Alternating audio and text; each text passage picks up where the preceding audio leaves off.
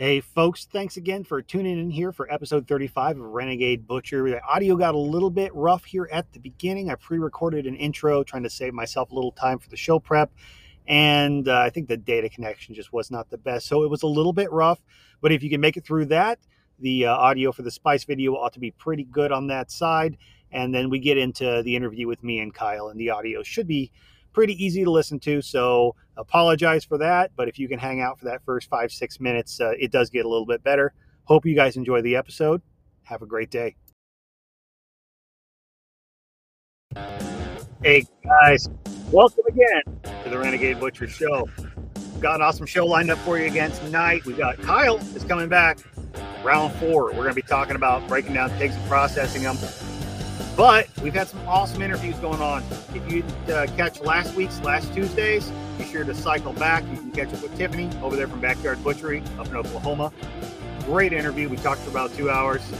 We're going to be talking with Kyle here in a bit. I was on Brian, my buddy from the Lost Projects podcast last night. He interviewed me about all the new stuff I have going on. I was going to do a big update interview for y'all, but we covered most of that last night as well as doing some giveaways on his show speaking of that, since we're at episode 35 now, coming up here probably May, I'll hit episode 50. We're going to do some big giveaways for that. I really want to try to push this and get uh, the YouTube following built up. If I can get over that thousand, we can monetize some of this stuff and start helping it, uh, helping make it pay my internet bills. So that's the goal. Uh, share this stuff. You got friends that like this sort of information. That uh, you got some extra accounts sitting around. I don't care what you do. We can get to a thousand, thousand followers on YouTube by the time I make it to episode 50, I'm going to give away one of the Seasoning of the Month Club's yearly subscription to one lucky person on the 50th episode. So, hey, that's a $150 value. You want your hat in the ring for it? Help me get up there. There's going to be other stuff I'm going to give away regardless, even if we don't make that goal, but I think it's something we can do. So, let's get everybody together in the community. Let's push. Let's get that going. I announced last night that yeah, not only all the fun stuff at renegadebutcher.com, but the coffee, the seasonings, all the fun stuff I have, all the merch that's available, I am also now offering a huge discount with the Survival Podcast if you're a member of the Member Support Brigade. You can check that out. Go to the website, to renegadebutcher.com, and see uh, you know who all I'm collaborating with. We've got partnerships listed up there. You can click down the top tab. It's going to show everything to do with the Survival Podcast, as well as the coffee collaboration. So get in there, check it out. And uh, yeah, be sure to push this up, pump it up. Let's get that big giveaway going on here. You got something you want me to offer as uh, you know a giveaway here as a community member? Let me know. We'll make it happen. That being said, we're going to do that weekly Seasons for Freedom video. Put that out. Everybody badgered me the last few weeks. They all wanted to see Ginger. Just got outvoted. This week, I had to cave and do it. So as expected, I had to have a little bit of fun with it. We'll see if this gets taken down from all the social media places, some kind of copyright violations. But here we go. We're going to play that. I'll come back to y'all, and then we're going to air live with Kyle. See you in a bit. For it, and here it is. We're covering the much requested ginger. Tell me what you want, what you really, really want. God damn it, stop it, Kyle!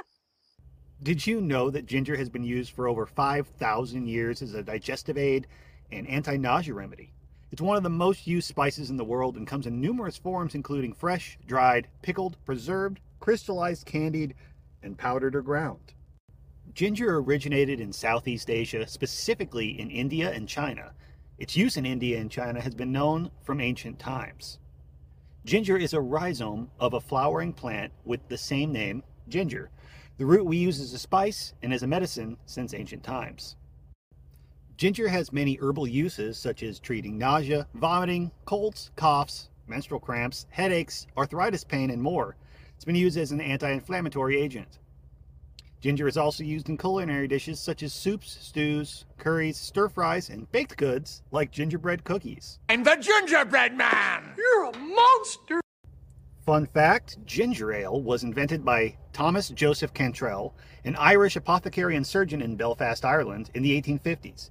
But John McLaughlin modernized it in 1907. Ginger ale was originally a soft drink with no alcohol content. You'll find it referenced often today as used to help with stomach aches, and for good reason because of its ginger content. I hope that you enjoyed this. Thanks for listening to the Season for Freedom series.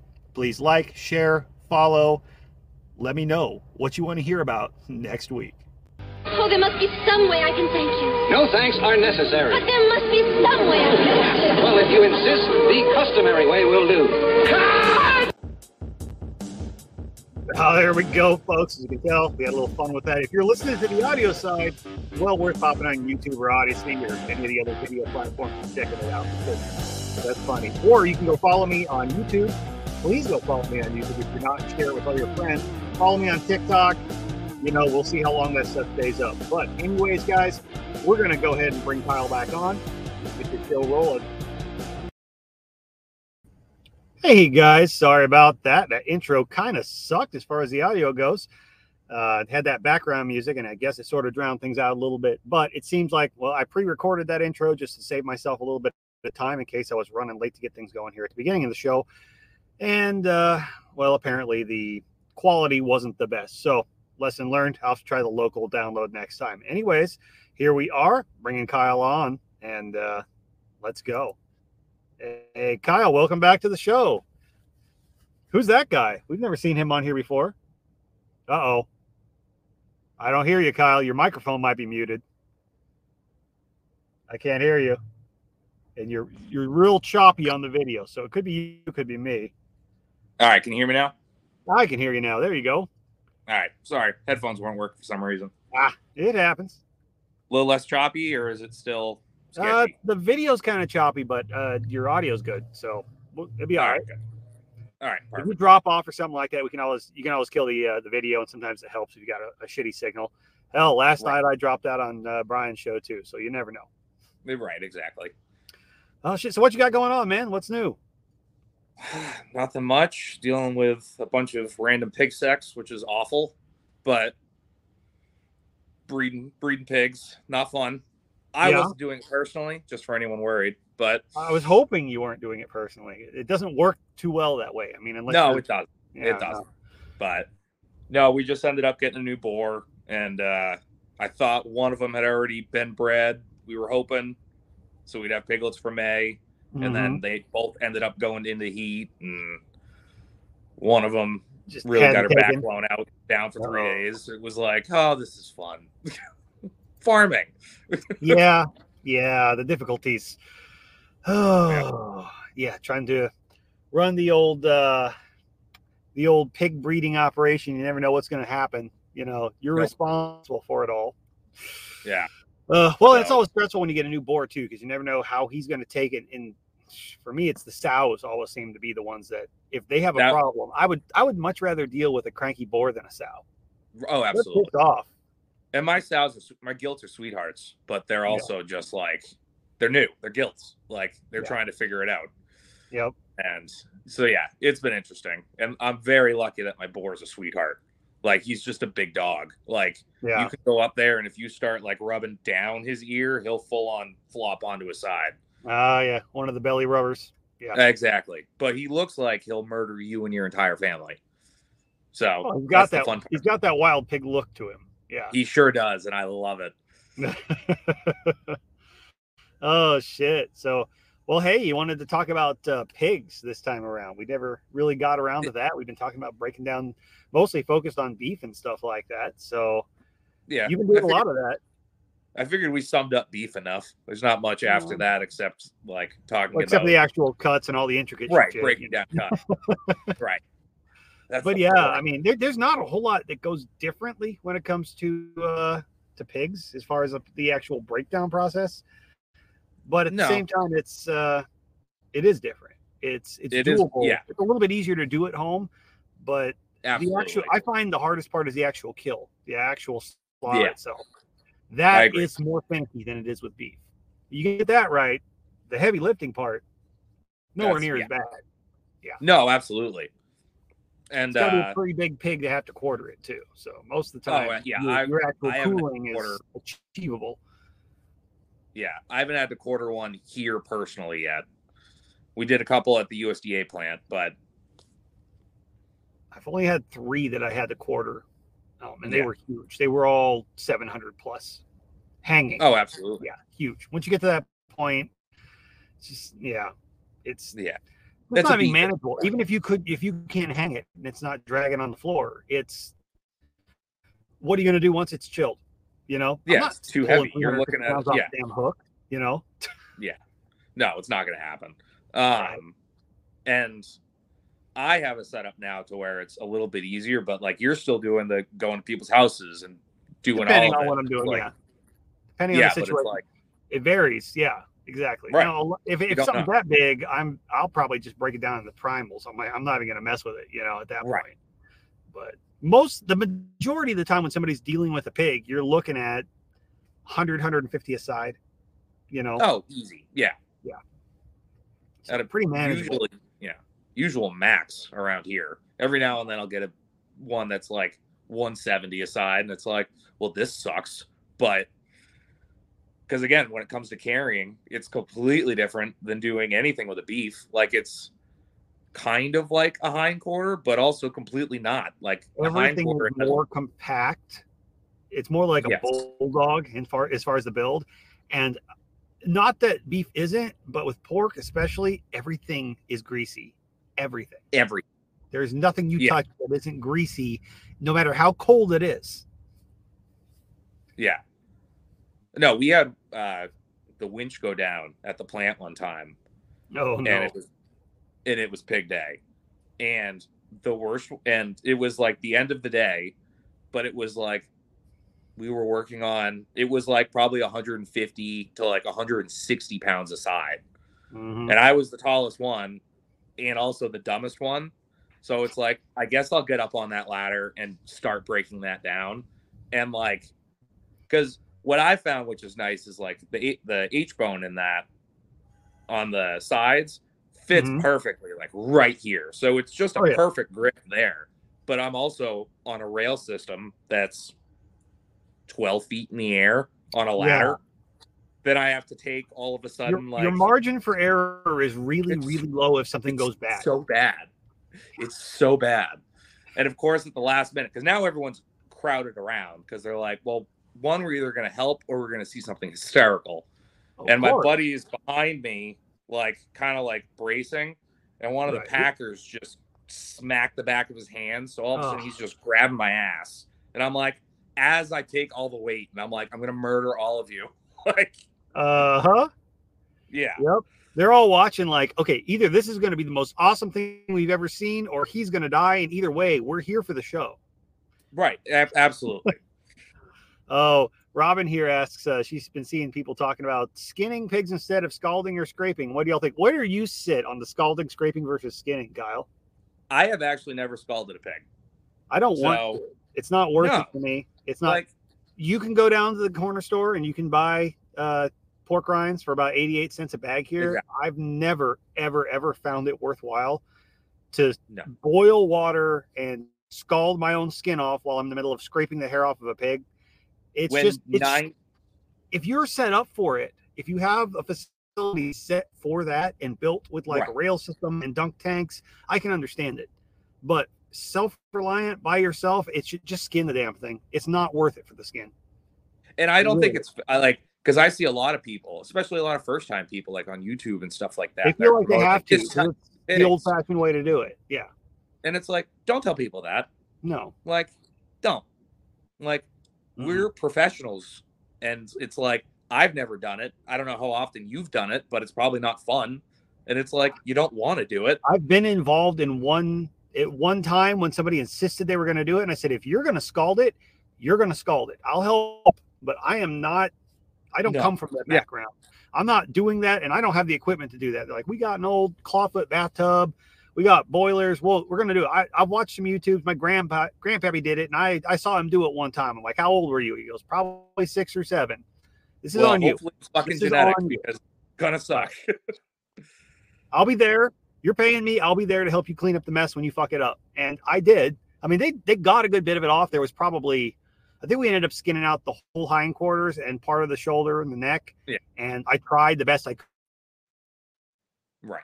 On the bellies because they really wanted rind on bacon. That and that's a big thing in some areas in the South, especially with older folks. Uh, they they really like the rind on bacon, and I get it. I, I there's a lot of recipes that use it. But Right. for me, and if I'm raising my own, it's just so much. It's not worth it. Pigs It's are worth it. harder to skin than beef, but I I I don't like doing poultry. So the last thing I want to do is try to replicate the process of poultry in something that I actually Oh. it kind of enjoy the process of. Exactly. Like Yeah. I, i in my opinion, like like yeah, that's pretty much it. It's it's not worth it. But also, it's, like it's a lot of work for just a little bit of a little bit of gain right there too. You know. Right. Now I can on- understand the more on like a duck. big up here.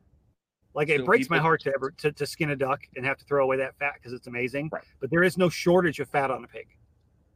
No, there's If, not. is, if there is, it's your fault, and you should have been feeding it before you killed it.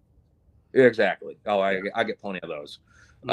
Um, but like I get all the time. It's like, oh well, I need the skin on for smoking because por- rind-on Mhm. like bacon isn't big up here. It's not at all. Right. I'm like, right. and I look at him like, when's the last time you had skin on your bacon? Oh, you need it for the smoking process. I'm like, no, you don't.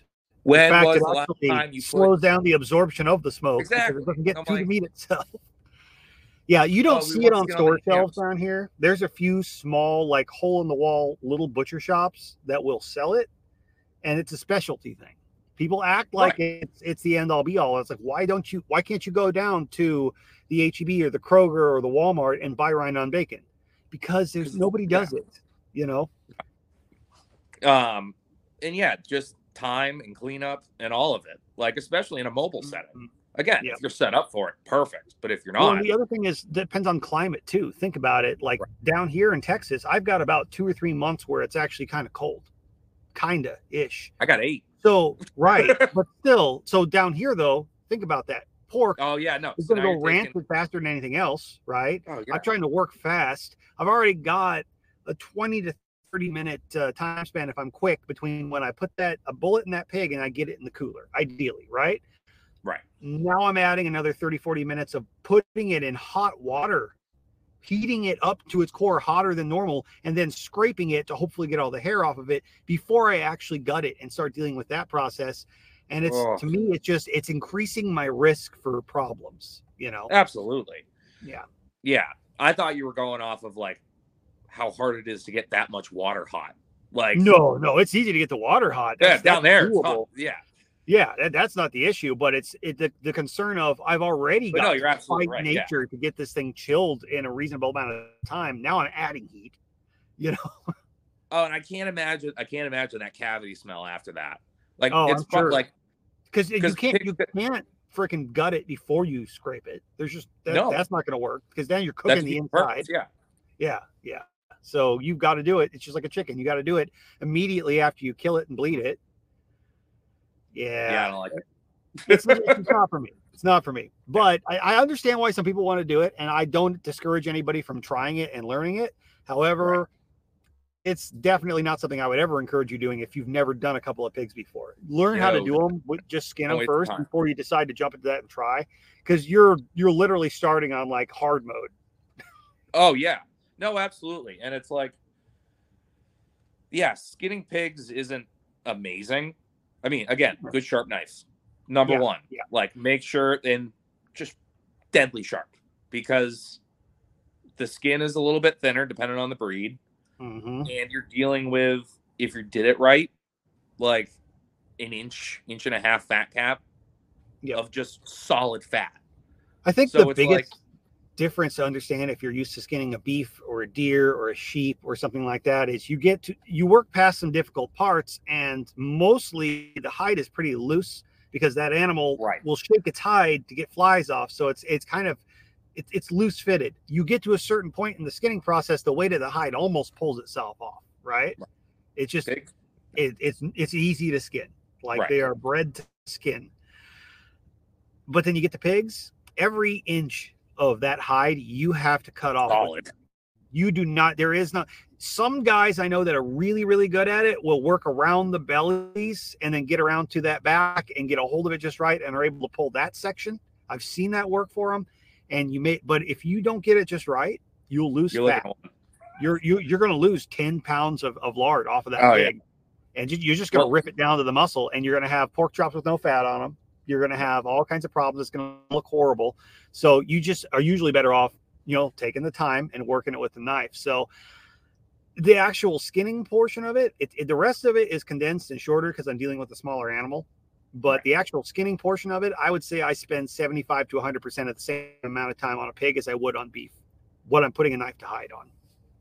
Yeah, so I do that. That's how I do mine. Mm-hmm. But again, this is going to circle back to me telling you that you need to get a goddamn cradle, even for Well- like especially for pigs.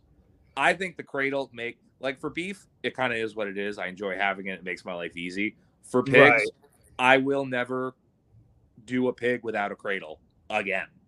Like it, it, it makes life so much easier because everything's lifted up. Back to it, I don't think I've ever actually done a pig in a cradle. Because all the Cradles that I've ever worked with were, were beef size, and the pig would have just fell Right. through. my, I literally, I think I put a picture in the group of mine. It's literally did. just PT posts screwed You did. together on wheels, and it's like it's. I build. I'm going to build another one that's taller that I can. Mhm. I don't have to scout uh, go over as far, but Mhm. it allows you to skin all the way down to like the side, and then as I lift and like take everything out, like take the butthole out and everything, and skin down. The key to it is, you know, where you would split the spine on like where the sirloin is, like Yep. that arch right there. As soon as you skin past that, like a half inch, Mhm. you can just pull the rest, like without a problem. Like You're just no pulling it from the loin only, pretty much. Yeah. yeah, but it's you can get it down to mid shoulder, usually. Oh yeah, yeah. So, and I've Makes done it a couple ways. I've done it whole hide. I've done, I've split it up the spine and done a half a half. I've done the tassel. The Mm-hmm. stupid. You waste so much more time with that, and it's like, You spend more time setting it up.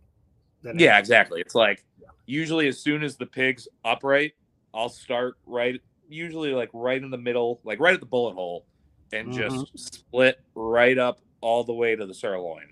Yep. and just quick, easy with the hair, so I'm not cutting anything. And it, I can probably at this point, from getting the pig on the cradle to the cooler, is probably about under a half hour, I would say. Yep. Like, Yep. but again, I'm not going to claim I'm that quick right now because I'm not doing the volume I used to. But when I was just Right. running kill floor, if uh, if I had somebody that was minimally trained working with me to be able to just like take feet off and prep for me, get stuff done, and I, I could get it done. I slide it over, be like, you weigh it, put it in the cooler, and I was just skin gut, skin gut, skin gut, Right. four to five an hour. oh, but easy. but I mean, you had a system down, you have everything there, you've got your Yeah, water, it's a matter of prep. we were built for the Yeah. pur- purpose. But if uh yeah, if I'm out hanging from a tractor, you know, having a decent amount of practice under an hour. If Oh, I'm over an yeah. hour, it's either a huge animal, something's gone wrong, or I'm just I, I needed to go home for the day. You know? Exactly. Something's not right. I'm not the right. Now, I'm not saying that if you take a little bit longer than an hour, you know, and you just your first one, give up. No, but once you Yeah. learn it, pigs are not hard. I would rather skin and process a pig any day over oh, any kind of poultry. I'd rather do it Oh, over a sheep, absolutely. you know. Oh, I hate sheep. I hate them so much. And goats. I knew you were going to say that. I know. So should we go back to? I feel like we stated it. It's like the hardest part and most important part to get right is the kill. So anyway, skinning. Yeah. So should we go back to that? Right. Okay. So as far as the kill though, do you have any pointers there, like when it comes to hogs specifically, that people should think about? No. Um, you're dealing with a pig and you've got it, you've actually got to do the slaughter on a pig for the first time. What's the important shit that you need to think about? Do your research on the shot. I think I've put I've put a picture in where somebody had cut a pig skull in half, so like Yep. where the bullet entry is and all that. Pig heads are tough. Like They are. They're tough. They are. There's no way about it. They're smart animals. Got a probably a larger brain cavity than than beef, but you're you've got to hit it just right at a good angle. Their heads are moving around a lot. If it's a friendly pig, they're looking at you, and that Like, makes the angle hard. Hey, hey, yeah, it's awful. right. Um, Especially the ones that are like really tame. They're like trying to lick the barrel of the gun. You know, Right, that, like, that makes does it smell like yeah. It's like, it, But and then you feel bad because it's like a big puppy dog, you know. So you've got that Oh, yeah. psychological issue too. And yeah, but but their skulls are freaking hard. Oh, they're So tough. there's like one soft spot, and you got to hit it just right. You're you're looking at like a spot the size of a quarter, and you got to really hit that is. with the right angle. And I've seen some people do it behind the ear. I'm not a fan. I'm not either. Um, it's just Like, it's harder I to get the right angle and there. but I've done it before on when nothing else would work, and it was Right. always a follow up shot. You know, it's Yeah, just not exactly. um, and also I would rather be in close proximity to a cow that I missed a shot on than a pig. Oh, oh Any yeah, no, definitely. Brian's having some fun down. yeah, I see him. um, Yeah, no, for sure. no. Uh, a cow is just going to avoid you for the most part, unless you're dealing with like a Brahman. Uh, Yeah. fuck Brahmans. Uh, but a pig, yeah, I'll tell you what, you'll, you're going to know if you fucked it up, and everybody within a quarter mile of you is going to know, and it's going to be one of the most horrific things you've ever heard or seen or witnessed. Get it It's right the first time. you. Yeah, it is. I It really feel we- I feel weird because now I'm thinking about the sound, but I'm like, ah, Yeah, like it's it's, just awful. It is. It's horrible. It really is. Mm-mm. If, if you can, if you've never done it before, if you've got the option to get somebody who's does know what they're doing, not just somebody who's hunted before, because that's always Yeah. the jackass somebody brings over. My buddy shot a bunch of wild hogs. I'm going to have him do this, and that he's never headshot an animal in his life. Um, But somebody who's actually guy. slaughtered a pig for that purpose in that way before, if you can get them there to at least see it and understand, it helps. It helps. It may even help more if they fuck it up and you have to see that and they have to, to clean up because you're gonna understand why you don't want to, Yeah. to have to be in that situation. But it does happen, and it happens sadly more frequently with pigs, I'd say, than with beef. Oh, absolutely. Um, so I guess I'll say what my tip is is how I do it now. Mm. So I have um I call it the kill box, which is Yeah. a fun for it. But it's just a little 10 by 10 um wooden like fenced in area off the pig Yep. pen that I have a gate that goes in and out. So any pigs that are going into the pig area go in through there. Anything that's coming out goes through there. But I also have customers drop off. And what I did was I just took a I did an eight foot fence gate for bigger pigs Right. just in case. And I just took a stall mat, zip tied it to it, Mhm. and put it on one of the posts in the middle of the pen. And the biggest like the biggest part for me, I feel, is the stall mat because one, it's cushioned a little bit, like they're not going to whip themselves around onto that. But two, they can't Right. see. If you're dealing with pigs at all, if they can see out, you're in They trouble go because they're going to go. They can't like they're not focusing on that tiny piece of metal that's in front of their eye of like a gate. They're like, I don't care, I'm going. Um, A pig's like a cat. They see outside, they want to be there. Yes. Um, but what's nice is I have it all the way open at the beginning when they drop off. If Mhm. I've got a couple pigs, I'll I and that's the other thing. Have somebody or a couple people there. I never slaughter pigs alone. Never. Like that's always a phone call to a buddy like, "Hey, come up for the day. I'll get you beer." Like or I'll If give you like my 100 bucks. pigs and I know them, or they're yeah, or I have a really good matter. solid Yeah. situation and everything. That's one thing, but especially somebody else's pigs, unknown situation, pigs that are kind of I, mm, yeah.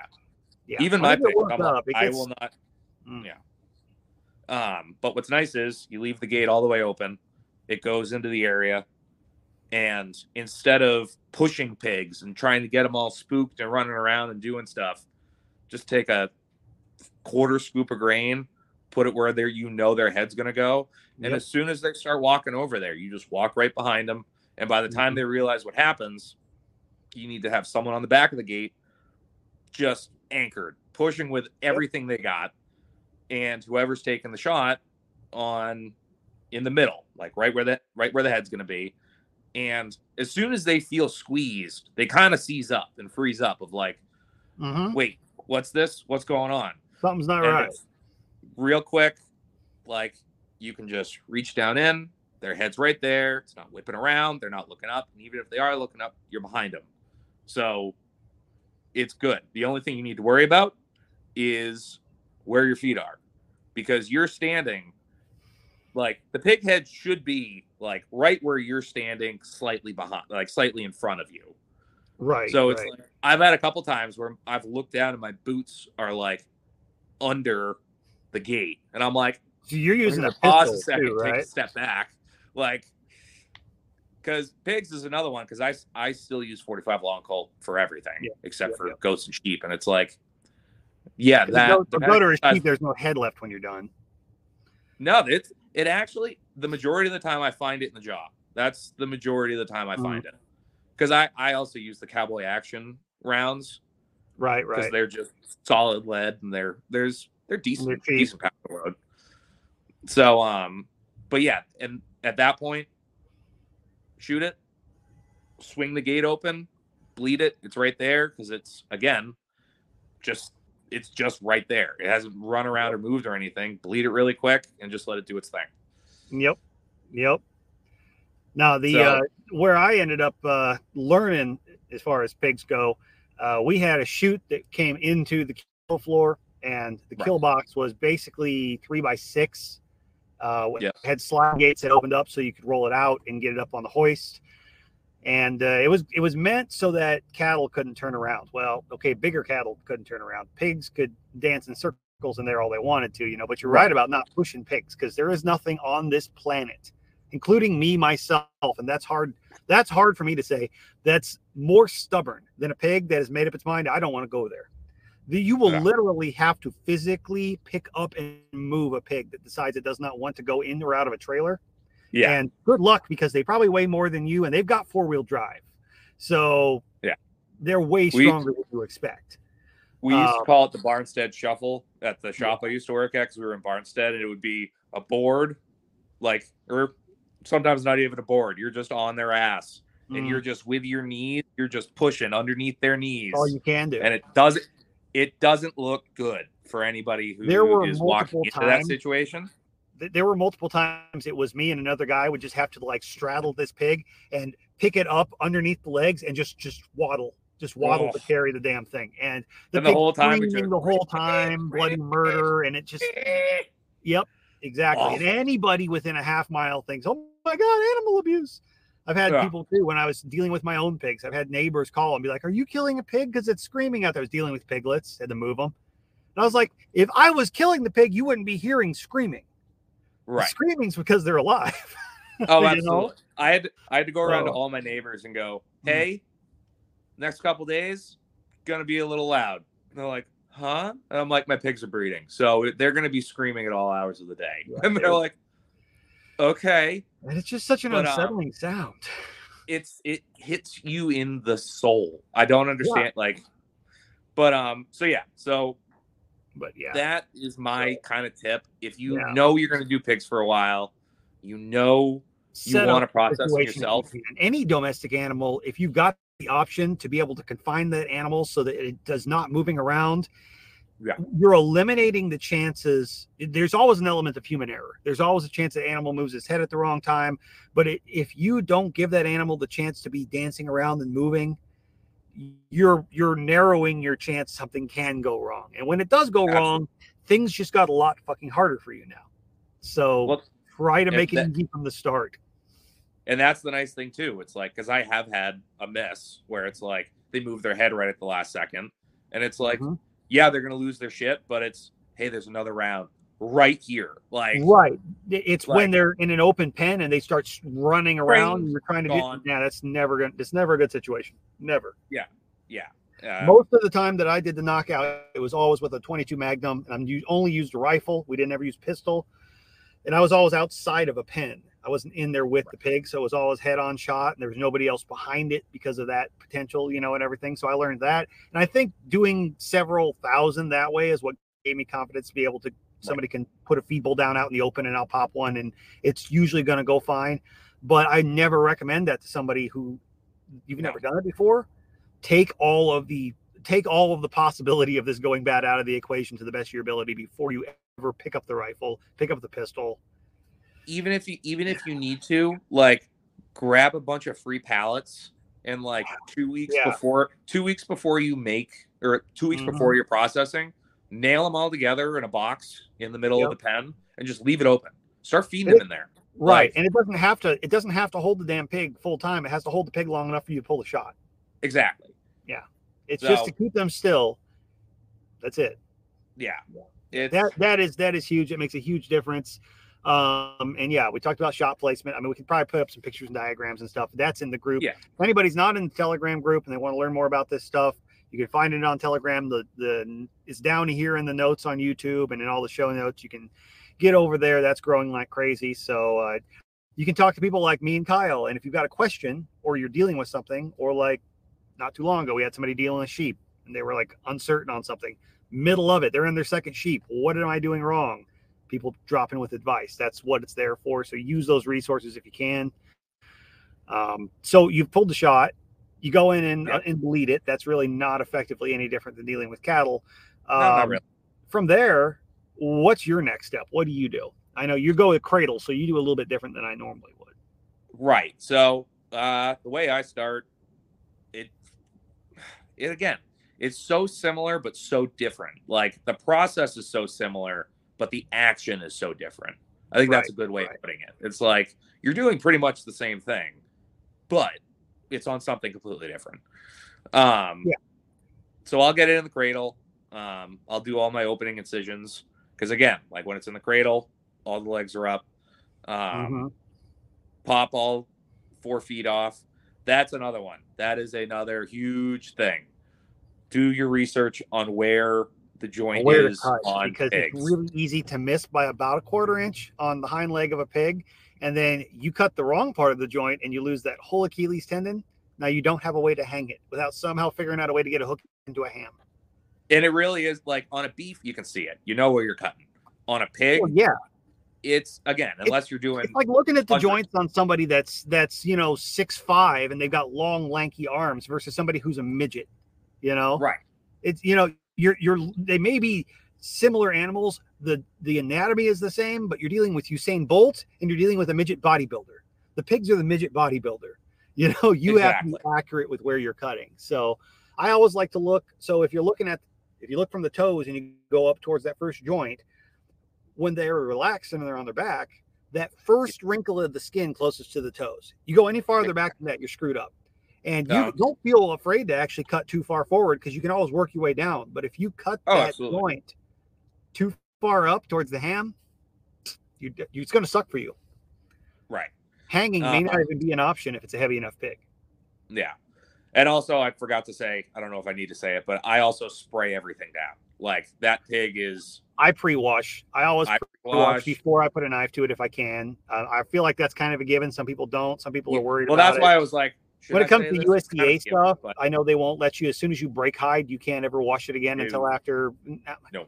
Whenever available, I will wash, wash, wash because it's it's just like doing wash. surgery you know the i'm if i'm reducing the chance of me actually having some contamination on my hands my blade what i'm cutting it's less chance of me getting it on that meat so Although, although I will say on pigs, I I'm more apt to cut than wash because just because you're dealing with such if there's contamination that gets onto something yeah i'm more likely to trim it than to try to wash it off yes but i try to wash it off the actual the actual height of the animal before i ever start doing anything exactly yeah I spray that thing down. and it's easier on a pig typically because most pigs are nowhere near as hairy as as beef.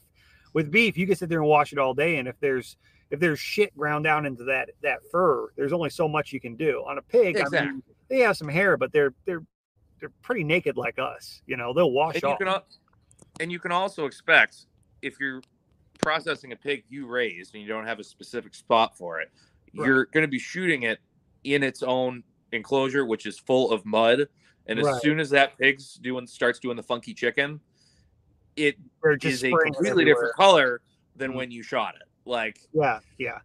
Pigs tend to be not only in a fairly muddy, crappy environment, they like to hang out there. So right, you leave them in a pen long enough, they're going to make it that way. So yeah, you're, you're probably going to need to wash the damn thing off after you shoot it. It's no, yeah. But then like I'll also just like stand in the back for like 30 seconds and make sure there's a little bit of an em- enema there that I don't have to worry about a little surprise when I start getting Yep. down there. yep, yep. Um, but yeah, so then I'll make all my incision first incision cuts. Um, I'll usually start at the head again and just kind of start peeling everything back. I peel Mhm. back or I skin down past the cheeks. So how do you get it on the cradle? Do you do you get it on a hoist and move it up there, or what's your process? I have a tractor, so yeah. So I've I, I've got a decent sized tractor. So Mm-hmm. the way I have my setup, I have to shoot everything in my corrals over here at the house, and then Mhm. go around the back of the building. you're putting it in the loader, basically. And Yeah. bringing it over. Okay.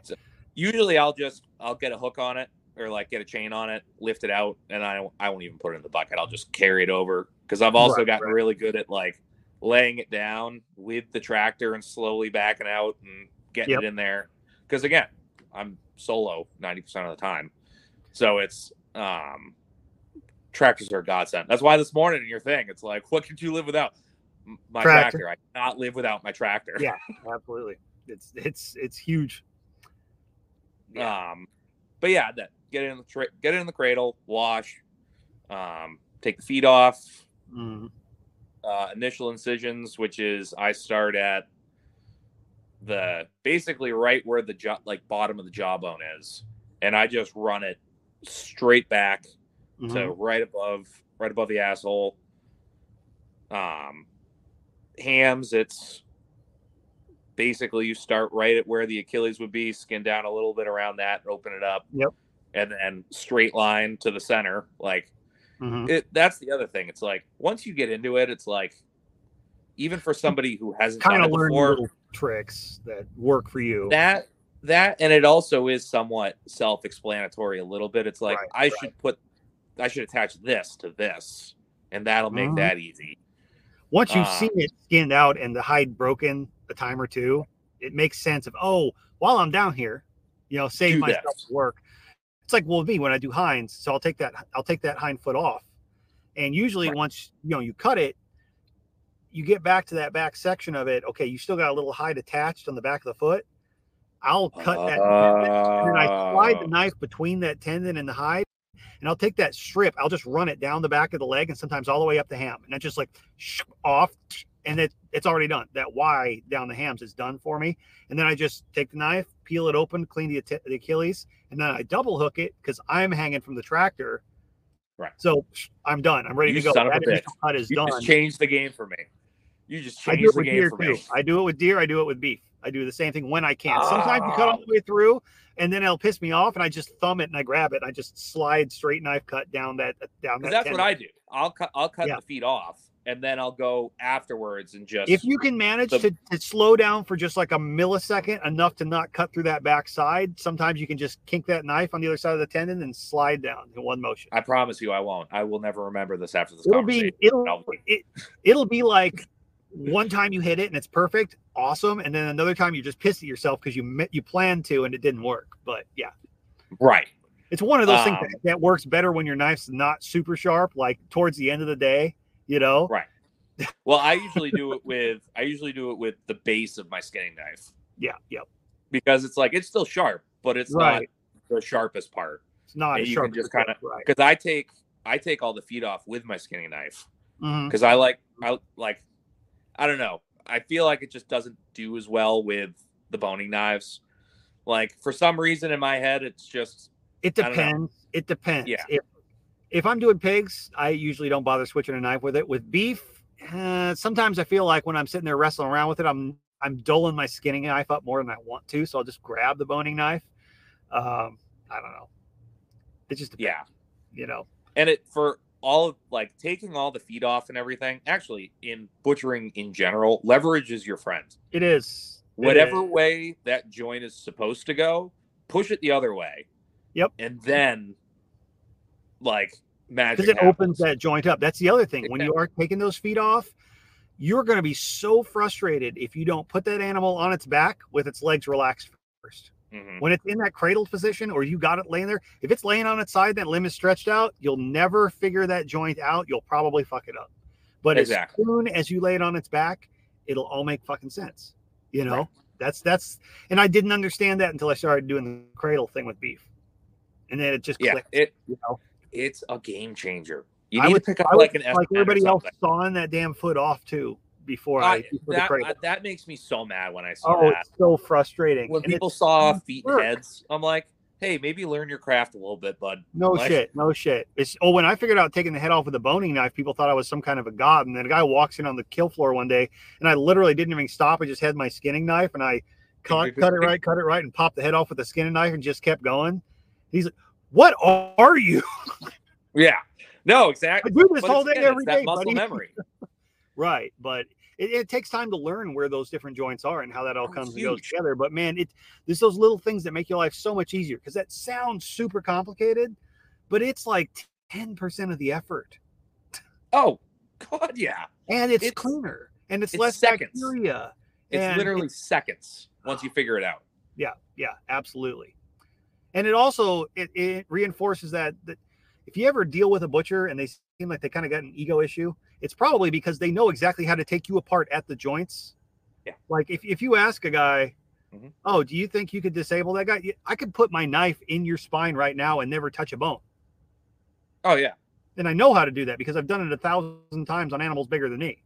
You know, I was on. you don't I- learn that by just watching a YouTube video. You've got to get in there and do it and fuck it up a couple times. My buddy had a podcast back in the day. It Hmm. didn't go. It didn't go very far, but I was on an episode of that one time, and Yeah. they started talking about like, like I think they were. Ta- I don't even remember what they were talking about, but it was like it would probably be super hard to take somebody's head off. I was like, like a person. I'm like, Depends on how you do it. No, yeah, the, how you do what it. a yes. shovel? Is it difficult? no, not at all. No, no. Like, um, but yeah. So pretty delicate creatures overall. yeah, we're pretty easy. Yeah, yeah. Where's James in the comments for this? Yeah, I know, right? you know he's gonna be in the gallery about this. He'd have some marine story. I took 17 guys' heads off in three minutes one time with a Ka-Bar. It was broken in half. I'm gonna have to clip that for him. Um, but uh, but yeah. So and then yeah, I just basically start skinning. I'll skin down past the cheeks, Hmm. on the head, all the way up, um, front, like front legs, skin that down. Right. And again, right. what's nice is I have a stopping point on the cradle. I know it's like, well, that's it. That's as far as I can skin down with this. So by the time it's actually hanging, it's basically skun except for the loins. Right, Um, right. But so I'll get the hams all the way skun out. And what I've started doing with um, pigs is I got back to the poly rope. Like I'll Mhm. put rope in the tendons. Makes it a little easier getting things on and off the hook in the cooler Yep. instead of it being like that fat and congealed around the hook and trying to deal with everything. Just a Mhm. little rope, a little easier getting on like on the hook as well. Um, but so I'll tie those. I have a spreader bar that goes right on the tractor. Um, so and I'll use the longer hooks. Like I've got some Mhm. like three foot, no, two and a half, two and a half foot hooks, Some big like hooked on either side Mhm. um, makes everything a little bit easier like Yep. maneuvering rise and like the tractor bucket's not right here yeah. uh, yeah. so i'll get that up lift the butt up on it a little bit and usually how i do it i i'd rather be under because again i'm doing everything in the bucket right now which is not advised don't do it at home kids Right. um don't do it at home. Don't do it alone. And if you do, brace the bucket with a, a board or something, just in case. with a crate something something Yeah, Get a log up um, shit. but I would rather be under it for the at this point maybe a minute it takes for me to gut it than however long it's going to take me to skin it. So how I go over like how I lift is I'll come in head first with the tractor. So the Mhm. bucket goes over the carcass and I hook from there. Mhm.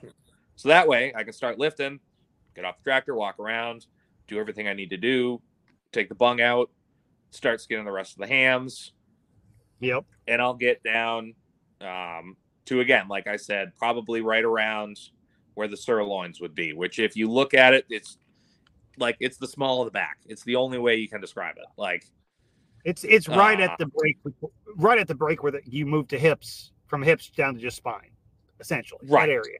Yeah. Um, and then at that point, oh, also before I get the tractor out, I again split the sternum. That's just Mm. me. Again, it will, I think it's a little bit easier because again, I clean everything out, clean the esophagus Right, out, all that already. What, so all it makes have to do sense when you're putting it in a cradle for sure because it's right, Right. there. It's it's accessible. It's easy. Yeah. Yeah. I'm gonna go on Amazon and buy you one of those like things you put on the back of the car that you can stack stuff on that goes right in the hitch. I don't have a hitch. They don't have tow packages on Ford Fiestas, dude. There is no You- hitch. You're in Texas. Someone knows how to weld. Oh, I could get it welded on there for sure. I'm just not sure if there's anything to weld to past the axle. I haven't gone under there and looked. I can't fit my head underneath this thing. I don't change the oil in it because no, fuck that. I All mean, right, I well, guess you could probably just pick it up and put it on a block to do it, but no, it's not Here's worth. what It. you do: build a roll cage over the top of it, Oh yeah, and just start putting stuff on it. Okay. it sounds so a lot anyway, cheaper just to actually get the old van running than than to dick with that. But anyway, Right. yeah, but uh, so yeah, I'll split the sternum, take out the esophagus, kind of loosen everything up. Like a good thing I do is once I start loosening everything, Mhm. I'll just take all of it and just push. Like, right, right. and if it moves, perfect. If it doesn't, you've got probably got to cut one or two more things. Yeah. Same with the bung. It's a little bit harder on Pigs are pretty damn easy to gut. Honestly. They're so easy. You can gut a deer, you can gut a pig, as long as you, Absolutely. it's all about making the decisions in the right spot. Don't don't pop the bladder. You're good. know? Exactly. Um, but yeah, so I'll get it um, skun out to where it needs to be, lift the Mhm. rest of the way. Yep. Um, and that's when I'll do the incision from the bullet hole all the way up to basically where I've stopped skinning. Mhm. Um, and then I'll just go around and check it, like make sure everything's good. I'll skin a little bit more down on the sides. Yep. Um, but essentially, you're pretty accurate. You're basically pulling just the loins. Yep. Um, yep. I've done that before too, hanging, uh, just to try it, and that it does work.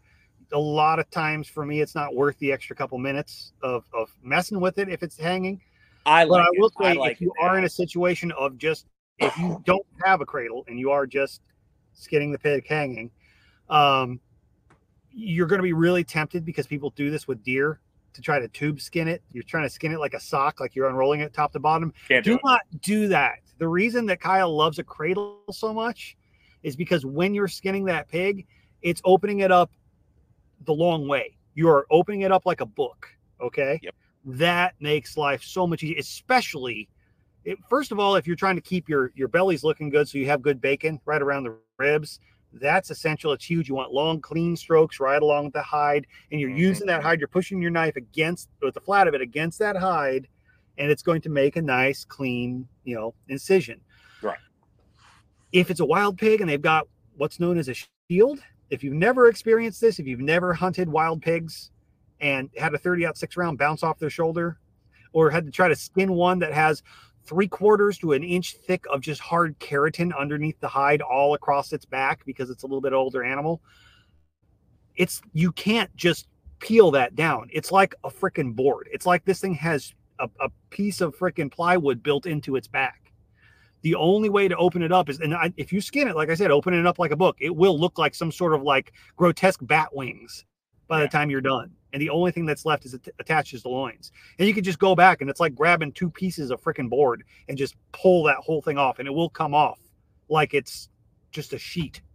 I haven't experienced it personally, but I know, like, I've seen it, Yeah. heard it. Yeah, It's I you only usually run into it either in wild pigs or some of the more re, like old fashioned feral like breeds down here on an old boar, and it's usually not really pronounced on them, but it's there. It'll be like, a, oh wow, this is a seven year old boar, and he's got a little bit of a shield, and it's kind of a surprise. Wild pig, Oh. shit. If it's if it's My- got nuts it, and it's over a year old, you're probably going to be dealing with it to some extent. It's their that's their body armor, and they build that up because they are literally fighting. With you seen the tusks on those things? They're Oh, they're fighting with each other, and that's how they protect themselves from a young age. They just they fight so much they build up scar tissue, and Right. it will stop bullets. It's oh, yeah. I've seen it stop like a whole magazine of nine mils at 20 yards. Mm. That's crazy. Yeah.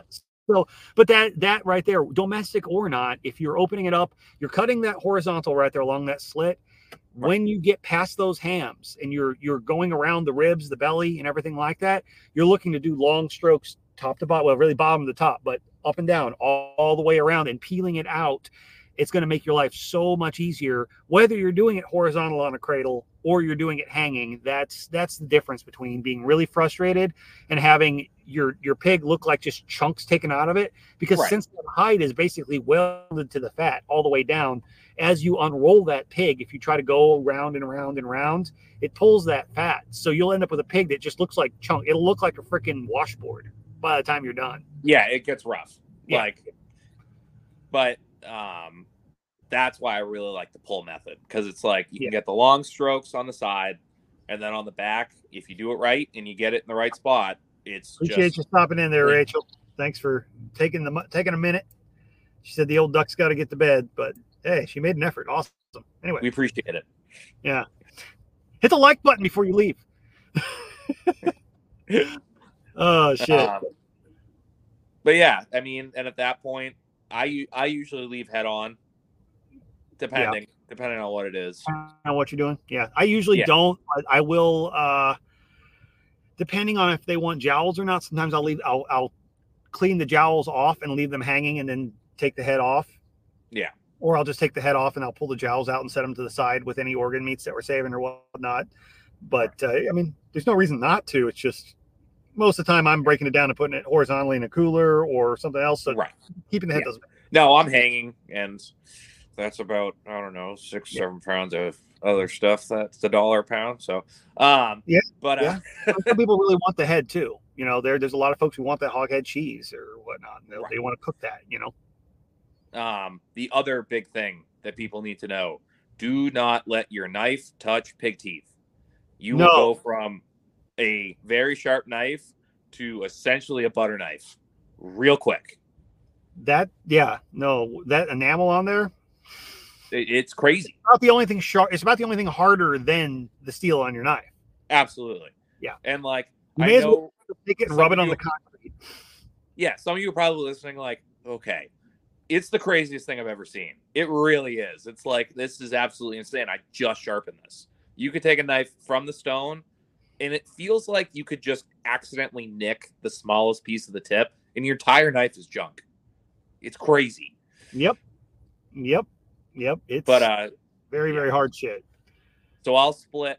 Um, I'll start splitting. I've already split the sternum and the H bone, um, Mhm. while it was still laying down.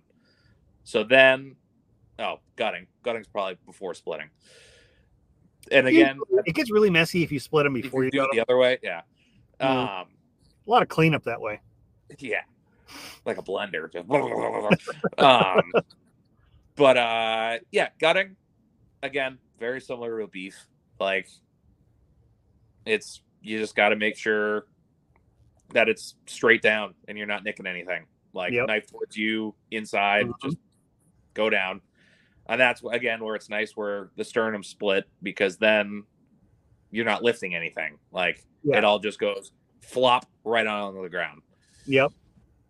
We used to uh to get into competitions when it was me and a couple other guys on the kill floor because we do so many hogs. We do like 40 in a day or some shit like that. Right. So uh, I had uh, I had somebody one time time me, and the fastest I've ever gotten on gutting a pig from the first incision till everything was in the barrel, fastest I ever got was 16 seconds. Yeah, that's I mean, it feels but- like it feels like that. that you get that good with it. It's like dealing with a deer. Like I said, it's almost nothing as long as you know where to cut. See, I I kind of like when I'm doing because I don't usually bother splitting the pelvis. It doesn't make sense when I'm just hanging it. Um, so when I'll when I'll do that initial cut in, I cut all the way down to the pelvis, and I'll Right. I'll drag the knife down the pelvis with the tip until I feel it, the tip free. And once that Right. tip's freed up, I know I'm in the trouble. So I stop from there.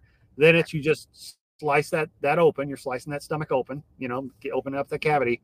Um, ideally, when I've been up behind, I've already cleaned out the bung, so that's ready to go. If there's anything else to cut, it's just cut there, pull down, literally slide my hand down the back side, all the way along that spine, reach underneath there, get a hold of that liver, and I've just pulled everything out. At this point, I haven't split the sternum, but I just kind of pull everything else out there out. Right. Then I go in, okay, cool. I've cut around the skirt steaks, you know, cut that basically cut that diaphragm open. Yep. And then it's run my knife. I'll take the knife flat, run it down the spine behind the lungs, all the way down. a Yeah. little circle down there around the uh, the esophagus. Reach back up in, and you usually don't have to fight it with a pig like you do with beef, and actually get in there with a knife to break the, that connective tissue from the, with the heart. Reach down Awesome. in there. I'll just grab a hold of the heart with my hand, pull it out, and everything comes up, and the whole gut sac just kind of is hanging out of the pig, and it's Yeah. literally just pull it with one hand, cut, and it's gone. yeah. And fast as I said that, I could probably do it faster. Oh yeah.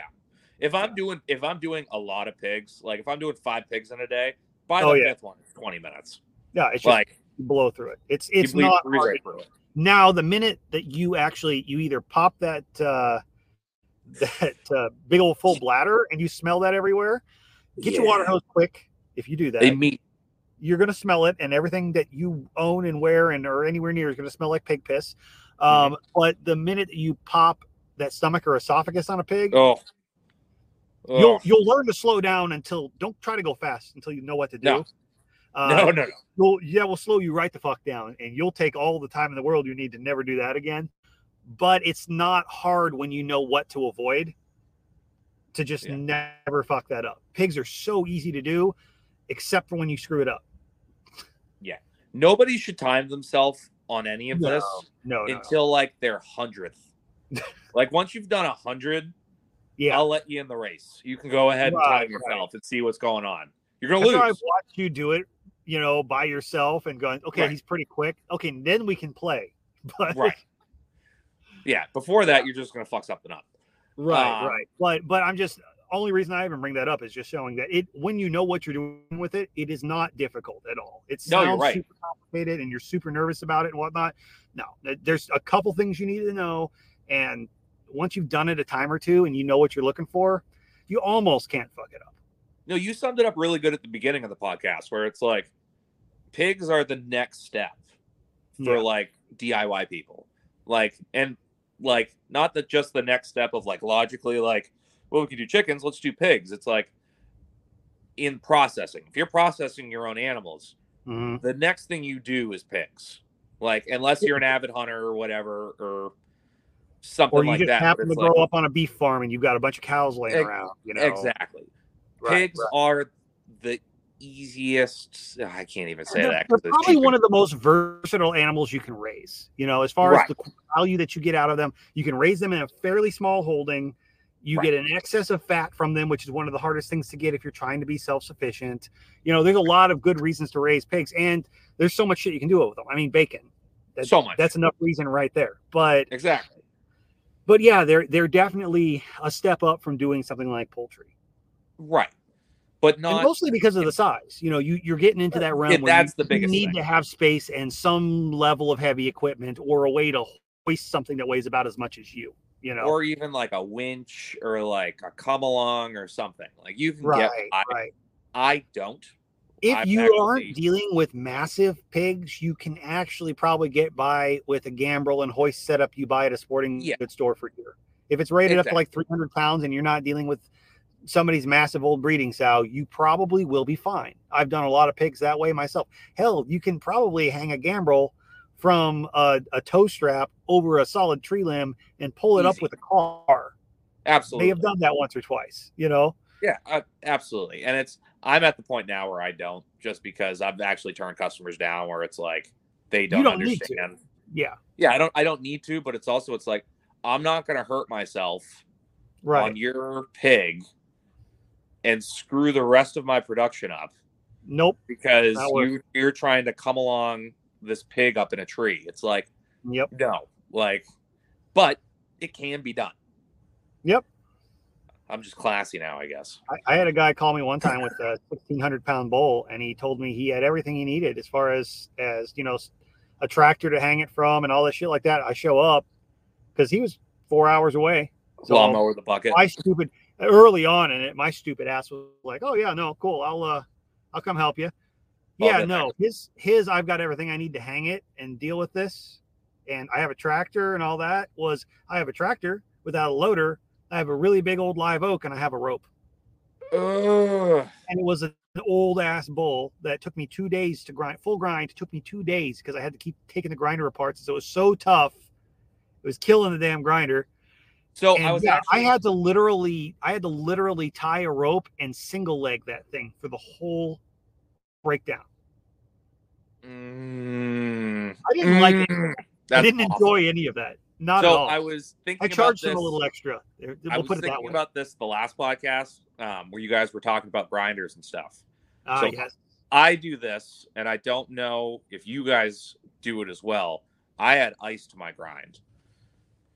So Depends on what I'm doing. So I've It's- actually had some grinders have a harder time if you have ice in it than not. Right. really, Some tabletop grinders, I've seen them seize up from Seize just up, somebody's yeah. tried to run ice through them to clean them out and actually seized the grinder head up and blew the motor. oh Jesus, It just, it just like yeah, no, and, and again, I'm dealing with like a Hobart, like I'm dealing you're with a commercial grinder. Hobart, Yeah, yeah, yeah. and I'll when you're dealing with like max size tabletop uh, Yeah. sportsman sti- type portable grinders. But we, what we were going off on was uh, so some friends of mine that run they they do probably 10 beef a week mobile and they do full grind hot that day. They have a Cabela's uh, one and a half horsepower size 22. And I've tried, I've helped them before, and I've tried to stop that grinder. And that thing is a beast, and it will everything you put through it. It just I'm like, what that's awesome. fuck. And so, so my friend Tiffany got her shit started up, setting Right. up, got a size 42 because she's like, fuck that. You know, I'm, I'm trying to roll through this stuff by Go big, myself yeah. and get the biggest grinder I can. Well, turns out a couple years back, and we, no matter When how much you tell these sold, people, they still recommend this. And it's like, no, but they changed manufacturers. It's not the same. people who are manufacturing Cabela's grinders now are not the same, and everything is. They will literally tell you it's the grinder seizing up because you have it too tight. You have to loosen it up. I'm like, that's not right. That's not right. Usually, if you have a problem, it's because there's a gap. And I was telling her that for she like six months struggling with it.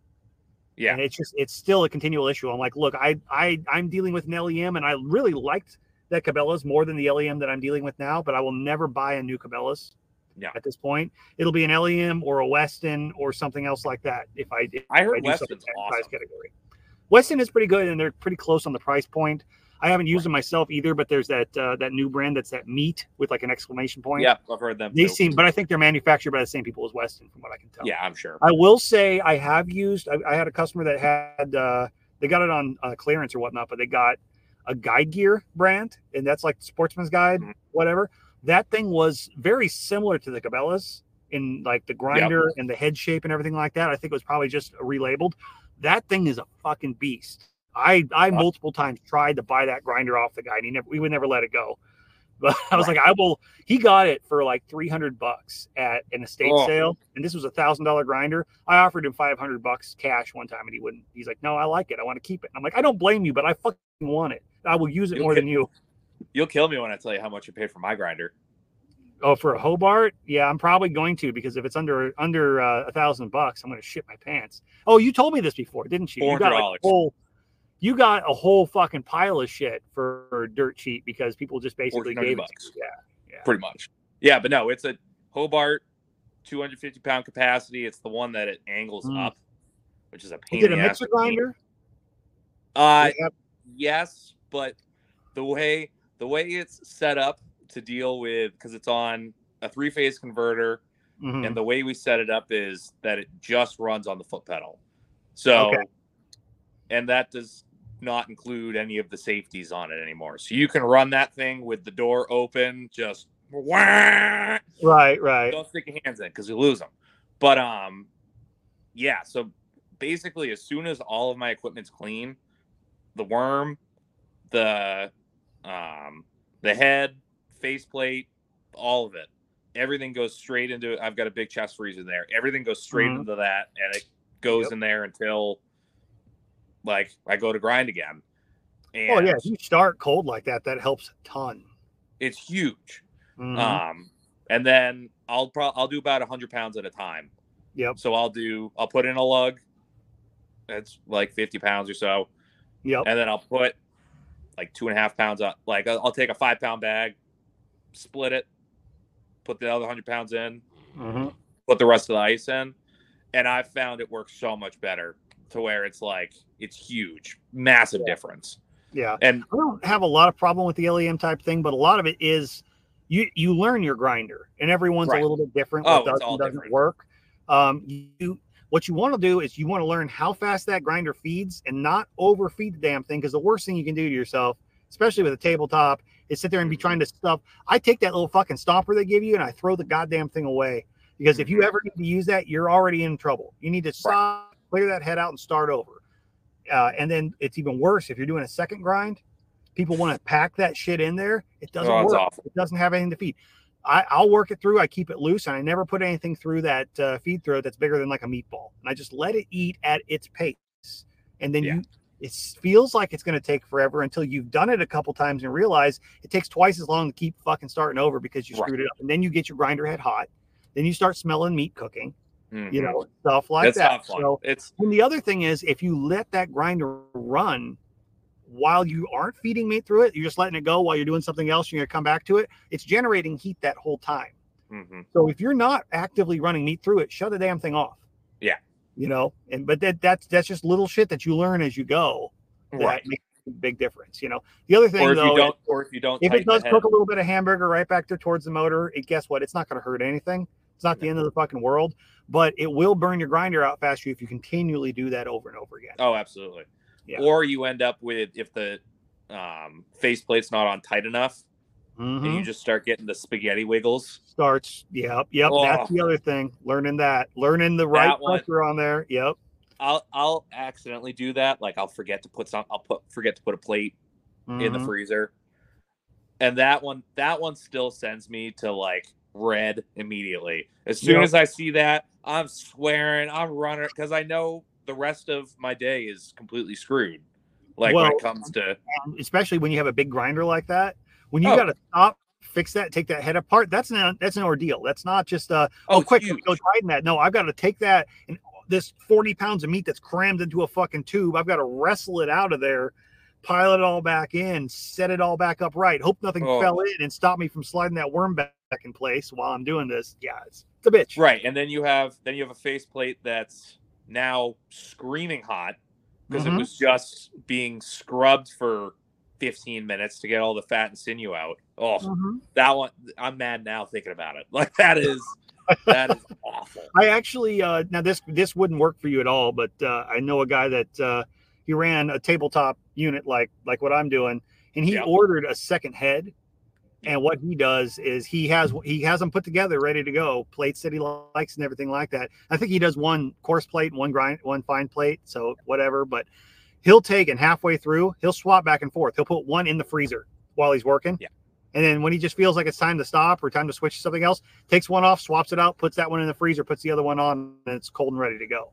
And you can Yeah. do that with uh with like a tabletop. You're not going to do that with a big stand up, but Well, but I do. I have a, stand-up, I that have thing a has to work fine, less hard too. right. I have a second fine plate, Mhm. but No, I mean the whole head from the motor. Oh, yeah, yeah, no, Put you're the not set gonna do through that.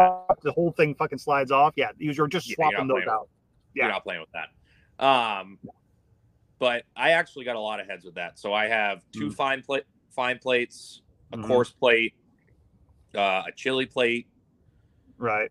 And I forget what the other one is. But I use them all, which is nice because Yeah. usually how Probably because one I of the big package kidney plates that come for like the really, really coarse, like the stuffing plate almost. Yeah, exactly. Yeah, yeah, yeah. Um, but like that one, so like the ones where the holes are like this big, I'll use Mhm. that one for all my lard. I'll pre-freeze it, like Yep. to where it's like almost completely frozen. Yep. Because people Awesome. don't realize this. They think it sounds, oh, lard must grind super easy. No, it's way harder It is to grind. awful, So terrible to grind. awful. It's the worst thing ever because you it as it goes through any heat in that grind head, it renders and it just packs the because if you look at the inside of a grinder, it's like the reverse of a screw. It's got, you know, it's The got only thing uh, wor- the only thing worse is rifling. Right. And the only thing that makes as that screw in there is turning and it's pushing that meat through that rifling, that's the only thing that keeps it going. As soon as fat renders and clogs that, nothing moves anymore. It just spins. Yeah. Yeah. So as soon as you've melted that fat and Oh. it filled that in, it, you're just spinning something. It's awful. It's it's horrible. And you got to stop. The only way to do it is stop, take everything apart, get your fingers in there and clear that shit out, chill it all back down and start over again. It's I As- try to avoid I that's the only reason that I don't grind my fat before I render because it's such a bitch to do. I just I just render it. I just awful. cut it up. I hand hand chunk it up. Yeah, I at this point, as I get older, I realize prep is so important and so Yes. worth it. Mm, So I'll cut my lard into like chunks like this big, like inch Mhm. and a half by t- or two inch chunks. yeah. Freeze them in like one or two layers, hmm then just toss them in. So they're solid. And it- like fat itself, even if it's frozen, you're still going to be able to like it's still malleable somewhat, Oh yeah. especially if you put it in a grinder. You can take it and just squeeze it with your hand, and it'll move. Yeah. Right. Um, But you're giving it the firmness that, that that's the problem. It doesn't have enough firmness it doesn't it have any warm. firmness. It has No. nothing to push against. You know, it's just mush. Yeah. But and also when I do it, I'm not like grinding like a pound and a half at a time. I'm usually Right. grinding like 60 pounds. Right. So it's like it's worth it. Like what I'm doing is worth it. I'm not just like See, I've I've just started taking the the chunks of fat that I cut up and out here. I'll tell you this. This is uh, I, I meant to mention it back on my fat rendering episode. I thought about it afterwards. I was like, God, why didn't I say that? The last couple times I've uh, rendered fat, whether it's beef, pork, anything like that, I'll take it all, shove it inside of a large vacuum seal bag that's sous vide rated, so it's meant for this shit. yeah. literally I've heard I my do buddies that. do that. I shut I put it in a fucking crock pot. I pour water in it. I don't have to worry about straining the water out of the fat, any of that shit. It's That's just I'm sous videing the fucking lard and I put it on low and let it go. And I come back the next morning and I've literally got a bag of, of liquid fat with shit floating in it. I pour it through a freaking screen strainer. And then if that point, if I want to double render it, great. I don't ever have to dick with it again. And That no matter what I do, I don't have to scorch it. I don't have to worry about do I still have water content in it. It's just fat in the bag. Yeah. Nope. That's a game changer. It's worth wasting the vacuum seal bag. So worth it. Absolutely. um but yeah, like when I'm because I uh put my burger in cryovac packages, so I just Mm. have a horn that comes off the grinder, and again everything's a foot pedal. So Yep, I'll yep. do fine grind first. Get Mhm. Especially if I'm doing like two sides, like for different people, or a Okay. bunch of pigs at once, or something. I'll do all the fine grind, whether it's whatever plane or uh, yeah. Then I'll put the coarse plate on because what I've found is grinding or like packing off the grinder Mhm. with a fine plate on there is a goddamn nightmare. It slows it down so much you don't get enough everything down. pressure. Yeah, no, I don't. I won't try doing it off the grinder. But then again, I'm also not dealing with a mixer grinder. It's a tabletop Right. grinder. The only pressure that you've got, other than just a little passive pressure, is if you start using that stomper. And by the time you're done, it, if you try to stuff into a bag off the grinder like a half beat not, yeah. in a day, you're you're gonna feel like you jerked off a gorilla by the time you're done. Like your arm Exactly. is gonna It's be goddamn awful. It's horrible. not It's, the worst thing in the world, and it will take you so long. It's why I just it. If you do not have a mixer grinder, invest in the fucking stuffer. It's worth it. Yeah. If you have any interest Absolutely. in ever doing sausage or anything else like that, I can put Yeah, thirty pounds in my my stuffer, and I can have that in bags in five minutes. Yeah, you know? absolutely. It's it's completely worth it. Yeah. Again, I mean, You know, I'm a if you have a big case. if you have a big grinder like that and it's got the ass and the pressure to actually do it, especially on a coarse plate, oh yeah, no problem. but That- but again, you get the fine plate out of the way, so that 2nd Mhm. grind, Yep. it's money. It's perfect. most of the Um, time and I, hardly ever go to a fine plate unless somebody requests it or there's something that Yeah. that I if I'm doing like snack sticks or something, I'll do a double coarse grind. Uh, like it's like the three eighths inch Yeah. plate, I want to say. And most of the Yeah. time that's that's good and that's not good enough anyway. On pork, it's typically all you need. Um, beef, if yeah, you like I, a I little- never do fine on pork. Pork yeah, is you always like a little texture in beef, like the the steak burger style. Yeah. that's that's great. You know, and most people who have that because texture matters as much as flavor. Most people who have that are always like, "Wow, there's just something about that ground beef. It just it tastes more beefy." Well, because you Right. can actually you actually get a meat consistency to it. It's not emulsified. It's not just mush. Venison is the only one that I'll do fine sausage with. I found from my yeah, customer if, base. I'm doing if I'm doing anything in really thin casings like the little snack sticks, I need it that way, just so it's not so much pressure on my on my stuffer. I've just found quality, like especially with my customers, because it's like I go through and trim everything. Like I'm not throwing Right, but there, there's always going to be the odd tendon. But every now and then, especially if one's been hanging like a day or two longer than you want it to, Yep. Like some of that rind could get in there, and it's like if you just got a coarse plate on on there, yep. every now and then people are gonna get like, uh, the burger was okay this time. Like the You sausage get that was little piece of tendon that just stayed big enough, and then you cook it, and especially on deer, it turns into like leather. And then It's somebody awful. brings you a piece of something that they think was a tooth or something. They're like, It's I like, don't know what this was. It's like, well, you just overcooked your burger, and that happened to be some tendon. Exactly. So it's on Um, that. and I'll always tell those people, I'll be like, I'll typically I do, but I'll be like, tell you what, just to make you feel next time you come back, and I have three people that'll do this now every time too. I'm like, just remind me that you want everything fine ground, and I'll write it on the note, and then we'll all feel better about Right. life. And know. Exactly. yeah, yeah. But usually, ninety percent of the time, it's not a big deal. But I'm also blending with other meats most of the time for other things I'm doing with deer. I get like maybe twenty percent of people want just straight grind deer. So you know. Yeah. I think I I think I get one a year, yeah, yeah. and I'm like, damn it. Son of a bitch. Right. But okay, well, hey, we're all right. We're coming up on close to an hour and a half. So Yep. we talked about skinning, we talked about gutting, we got the thing hanging up or whatnot. We were talking about breaking down pigs. We're probably not going to get much further, but Yeah. so obviously you split pigs. What's I your do method? pigs. How do you like to do that? How do you prep that, and what do you like to use? Um, what's really nice is I have the spreader bar that Mhm. goes onto the tractor. So the pig is already in the air. It's already like starting to trying to separate. Right. So what's real nice is I just have I still have my sawzall that I use for everything. Mhm. Um, just a uh, Milwaukee with a pruning blade. Um, for splitting, I have found with everything I've tried, the Diablo pruning blades are the pretty good. best for splitting. They Mhm. just they work so well. Um, and again, at that point, what's nice is it's on the spreader bar. So as soon as you start cutting down, once you get past the sirloin, it all just starts, starts to to split pull on apart. its own. On Yeah. a beef, like It's it's like of- it's like zipping a zipper down, and you're watching it pull apart. you watch it just open up. On Yeah. a beef, it And does in it fact, while you're doing that, every vertebrae you go down, you're wanting to watch to see if you need to go a little left or right to try to get everything on on point. And you actually can if you start fucking it up. If you're not, you'll see a lot of guys who will start out or they're just in a hurry. They're working a kill floor, and you come back and you're like, "What's this bullshit?" They've got three quarter inch of freaking loin on the one side of a feather bone. Yeah, you know, that's the- a lot. Pork chops are fucked up. I've seen it because they just Oh, go yeah. in, and especially with a well saw, they just rip through it. And with a pig, they're so much softer. It's easy to go through quick. I actually kind of like a miller blade when I'm splitting a pig because it makes you slow down. Yeah, um, but time. yeah, when anything you're splitting down the spine, every vertebrae that pops, you have a new opportunity to realign that blade.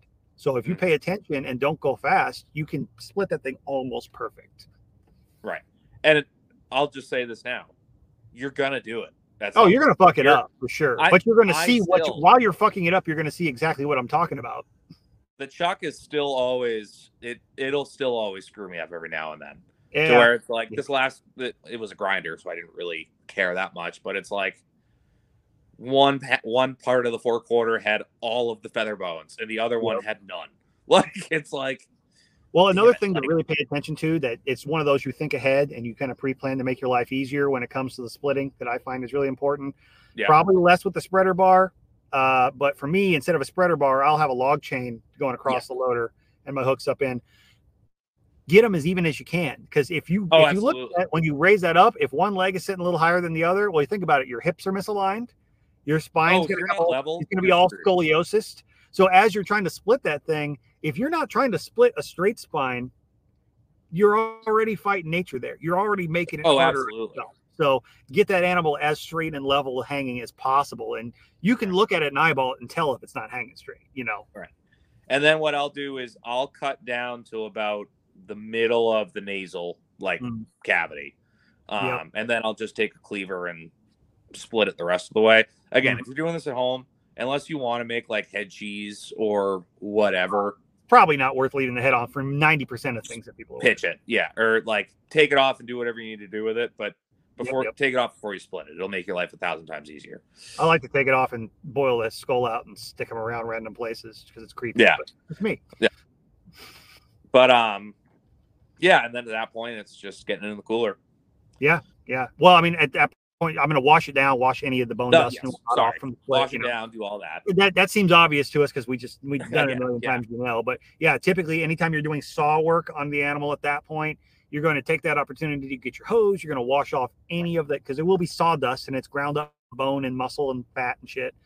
Wash that all down and then wash out the inside of the ribs, any dirt, any hair, or anything else like that that's still on the carcass. Give it all a good wash down, and then yeah, into the cooler. Yeah. Or if And- you're doing, if you don't have access to that at that point, now you're breaking it down to primals and and Right. putting it and chilling it however you need to do so. But you know, at that point, if you've got a walk-in cooler, that's where it's just going in. So nice. Oh, It's yeah. such game How long do you typically hang pigs before you uh, A have them block? If I like, if it's big, I'll let it hang like two or three. If I'm in a pinch, four. Yeah. But I don't like to do. I usually schedule everything out to where it's like I Yeah. have, depending on how many pigs I'm doing. Like if I'm doing two or three pigs, hmm I'll make sure I have two days after the slaughter to get everything done. So you've got time to get it figured out and everything. Right. So I'll, one day I'll get everything cut and packaged, and then then the next day is sausage and grind. Yep. Yep. I That's do usually- a lot too. That's usually how I operate at this point. Like today, I broke down that whole cow. I could have Yeah. ground today, but it's like It you have all the setting it up, getting everything going, cleaning up, and it's it, that takes a lot more time than you realize. And then once you ground it, you pretty much want to get it packaged that day. You don't really want to package it Immediately, yeah. day. Yeah. So it's a commitment. It's a time commitment. Yeah. Exactly. So And that's another thing to Uh, understand. If you're doing stuff like this at home, the more the more you touch that meat, the more you work with it, the finer you process it, the sooner you need to get the process done. So if you've got an animal and it's whole or half or whatnot, you need to wait a day. It's probably not going to be a big deal as long as temperature control is is, is on time or Right. on point. If you've taken that animal and you, I almost like to say every time that you do something to it, you lose a day. So if I Oh, go absolutely. in and I've got an animal hanging there, and I decide, okay, well, I'm going to go ahead and break it down into into primals or whatnot. That something comes up, and I'm like, oh shit, I've got to go. I've got to sit this thing on a rack and come back. I lost a day of shelf life now because I put a knife to it. I've exposed more surface area to Oh, yeah. bacteria.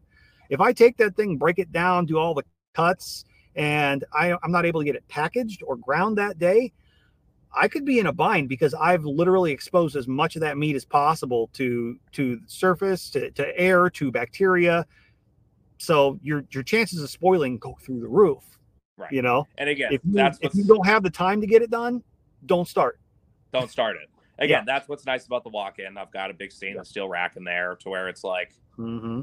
the way I usually do it is I'll like if I'm doing if I'm doing pigs, I'll do a whole pig, depending on how many I'm doing. Like I'll probably do two before lunch, come back, package those two. Like clean Mm-hmm. thing I love about before I go to lunch. You can roll through two, three, four, five in a day and not really break a sweat, but a beef No. is a day. It's Yeah. it's it's a it's a day. If you're by yourself and you get through a whole beef in a day, you're still tired, no matter what. Oh, you know? uh, it, I'm at the point now. I'm I'm feeling pretty good about myself. I'm feeling Yeah. pretty good to where I'm consistently rocking through a whole 650 pound beef a oh, and day. it's doable, but you still you feel it at the end of the day. It wasn't Oh, like absolutely. a light day's work, you know. But one pig, it's like shit. I almost Oh. don't feel like I got my clothes dirty, you know. Yeah, exactly. It's like, oh, well, all right, I can still go out. Like, it's You know? like, yeah, Yeah, uh, exactly. but yeah, I mean, at that point, like I said, it's get everything cut and packaged wherever you're really looking for cuts. What's Yep. nice is now is now that I'm able to do my own pigs, like for my own personal freezer, Mhm. like I've been able to like play around with stuff and like then offer it to other people.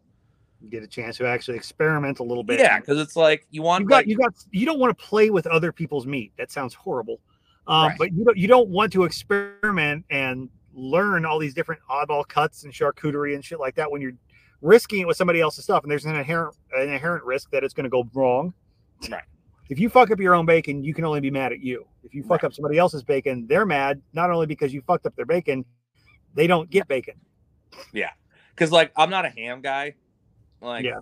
I don't save hams. It's not worth it for me. Like we usually have turkey for Christmas, this, that, and the other. Yeah. So usually just end up going to sausage. And what I've really liked doing lately is taking the top, like the Yeah. top round out of it, Mhm. cleaning it all up, taking the little cap that's on it off, and Mhm. then cutting that into like eighth inch strips or eighth inch like cutlets. Yeah. And I'll package like six to a package, and you just bread them and fry them. Have you ever make, done? like have you ever made pork jerky? no, I have not. Take the hams, like Yeah. take, take like your bottom round or whatnot. Now, Yeah. granted, you cannot take this stuff and just put it on the shelf. It's too fatty. Keep it in your freezer. But if you take that, slice that up, do a little bit of a marinade on that, throw some seasoning on it, throw it in the smoker, and dehydrate that down. Oh my god! Oh really? Oh my god, that is the best. Sit, you go fishing or something, you just pay a package of that out. Somebody will be like, "What the hell is that?" Because it's got that. All right. Right. Yeah. Try it sometime. Take like whatever. The other thing with hams, I like to do. I, I don't ever do boneless hams. I'm not dicking with some spiral cut crap. No. I like the small boneless hams Yeah. because they don't take near as long to cure. They don't take near Right. as long to smoke. And I like having lunch meat that I can just throw on a sandwich. That is true. I've That for me is that's that. what it is. Being able to just slice that. Yeah. I, I don't want a whole ham. I rarely ever deal with a whole ham. Um, I may take some cubed ham and put it in a recipe or something like that, but it's very rare that I'm going to sit down. I mean, cut some ham steaks. You know, I've done Yeah. that before. A small pig, I'll do bone-in ham steaks and just run them across the bandsaw with a little bone in the middle. Oh, So I absolutely. can just fry them in a pan. That's great, but it's not something I really go out of my way for. But the boneless hams, yeah, that's like extra bacon to me. My biggest thing has been the shoulder steaks. I love them. Mhm. Oh, I love shoulder steaks. Uh, they're the best. And Mhm. I don't that, do- that or I doing them like country like- style ribs. I use I just keep them whole. I keep them full steaks. Yeah, Like set like seven bone steak or yeah, Yeah. seven bone steaks. chuck steaks, basically. Yeah. Um, and usually how I break that, it, at least if it's for me, and honestly for the majority of my customers, because it's a lot of the Mhm. people are new and they have no idea how to fill out a cut sheet, and I'm like, well, Yeah. this is what I do, and Yeah. so I'll do from like the beginning of it after you take the um, gland out, after you do all Mhm. that, I'll Yep. start at the edge of the shoulder blade, move in, do mostly bone in cuts, and Yep. then right around the tail end of the um, shoulder blade, I'll keep in, and then you got Mhm. like a four to five pound, uh, like butt roast. It's like Yeah. it's perfect, best of both worlds. Yep. And I'll usually do them only about like an inch. I like them thin. Yeah. I do a lot of those. Um, I'll do them just oh, that way for myself. I prefer it because honestly, it's better than any pork chop you'll ever have if you know how to do it right. Uh, the flavor is way better. But I usually only do like maybe half of on a pig because I I still want to have my my butt Right, roast. I love doing the pulled pork out of them. No, absolutely. absolutely. Really love it.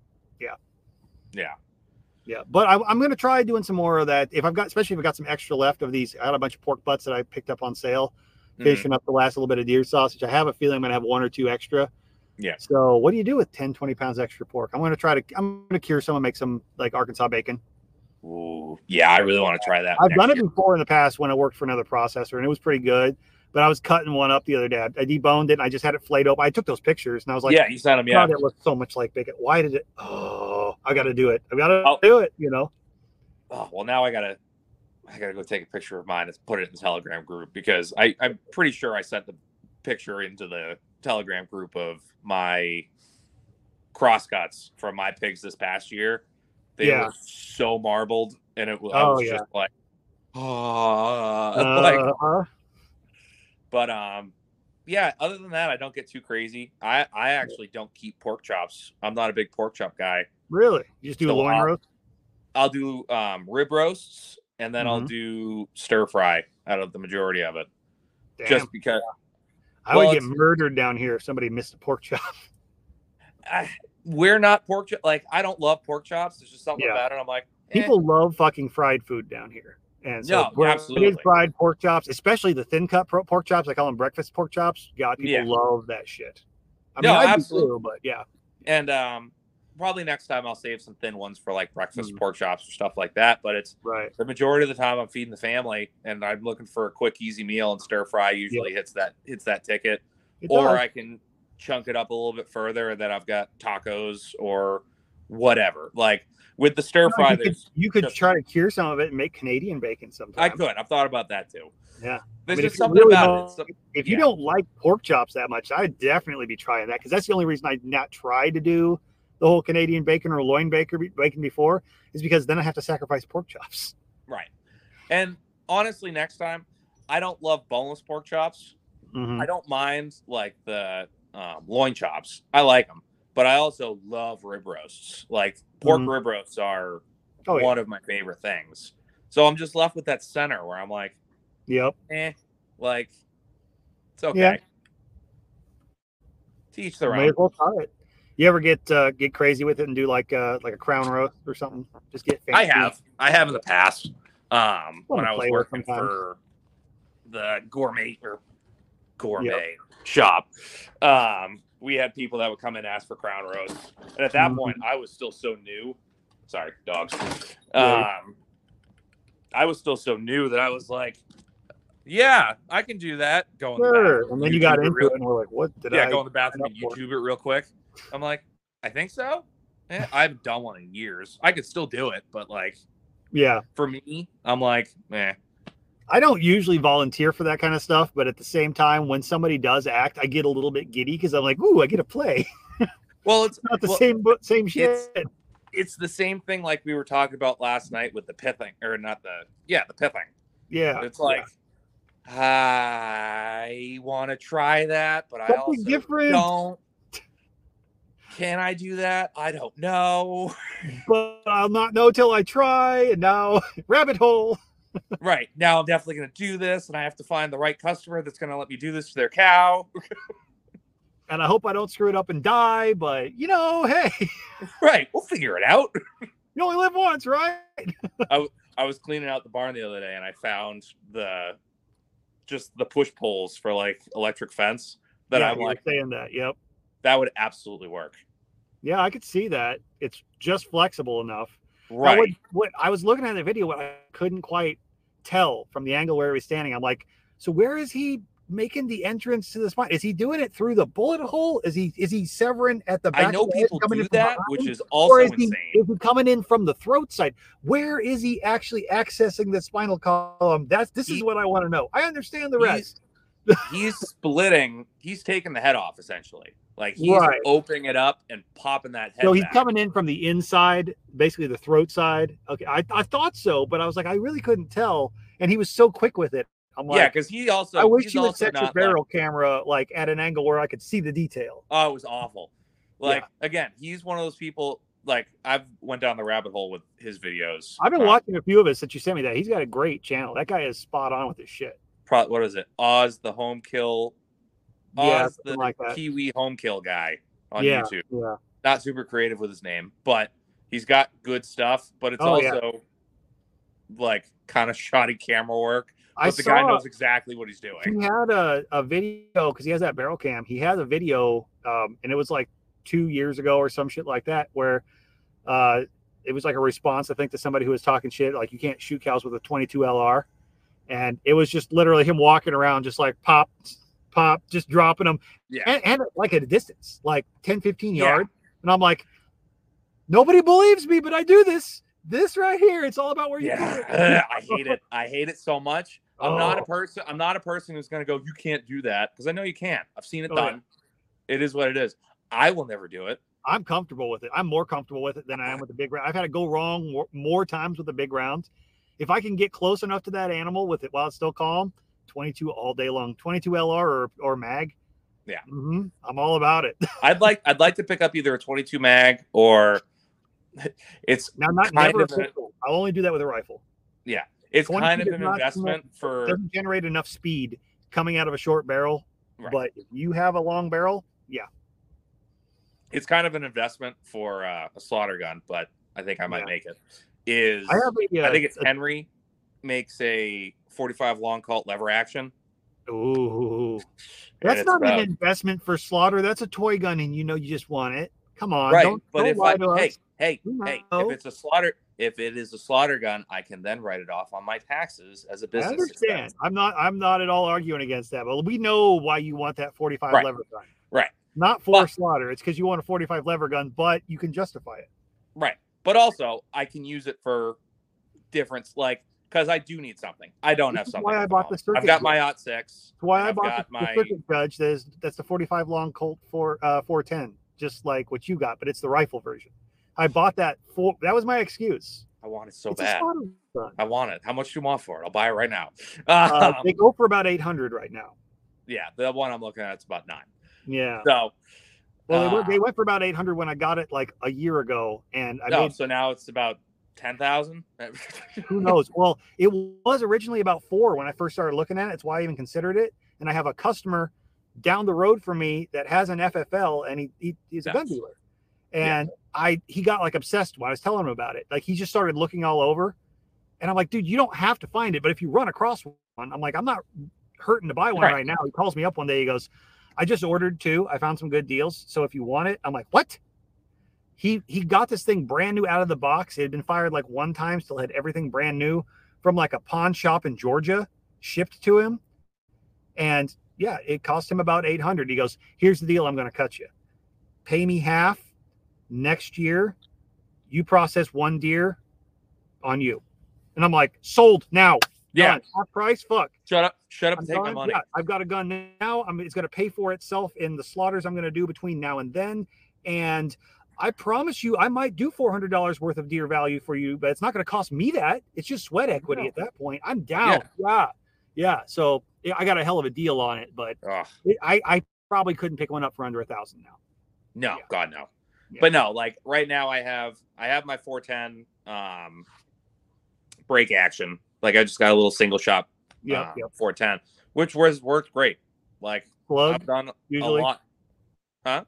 slugs usually. Is that what you're Yeah, using? or- usually. Yep. Yep. Um actually always. I never do anything unless it's like uh I've to done- snake or some shit. yeah, exactly. Yeah. Um but finding 410 is literally impossible. It's really fucking hard. Anytime I've gotten 410, I've literally got it through him, and he'll like watch all the ammo sales around the country. and that's what it is. It's like you have to hunt for it. Right. It's like if you spend like seven hundred dollars in the next thirty seconds, you can buy this Yeah. amount online. Like it's like, all right. and it's man, if you don't like, get it now, you may not see it for four more months. Yeah. yeah. So I I have some people tell me I can put the forty five long colt through that, and I'm like, I'm all set. I don't need to do that. Yep. Yep. We're always still bullshitting, Rachel. That's what we do. Thought you were going to bed. We're yeah. No, she had to go let put the ducks to bed. She Oh, came back. all right. There you go. But yeah, no, we should about wrap it up because I've got to get this this side uploaded though. But I'm sure we'll have to we'll have to revisit though. What the fuck do you do once you get that pork on the table? But I think we did a pretty good job about going through the the I process. it up, I think we summed it up pretty quick. from putting the bullet into it till getting it in the cooler, you know, at, Yeah. at least get you pointed in the right direction. And uh, yeah, Yeah, it took But- it took us what three episodes to get the mental like acuity together to do beef, and we did pigs in one go. uh, no, yeah, pretty much. Yeah, the Kyle and Josh series here, where we talk about we so far we've got some dead animals. No, nothing, nothing's processed yet. Right. Yeah, lots of tips. yeah. If you guys are waiting for the next episode, you guys are kind of screwed. right, right. Well, that said, I should put this out there. I mentioned it earlier. Um, I my shitty intro that I pre-recorded that came out terrible. I kind of mentioned that episode 50. Uh, I'm going to be doing a giveaway when that comes up. I was thinking that's going to be May, and then I also realized that I'm dumb and numbers are hard, and it's not going to be May if I keep it the same pace that I'm currently doing because Right.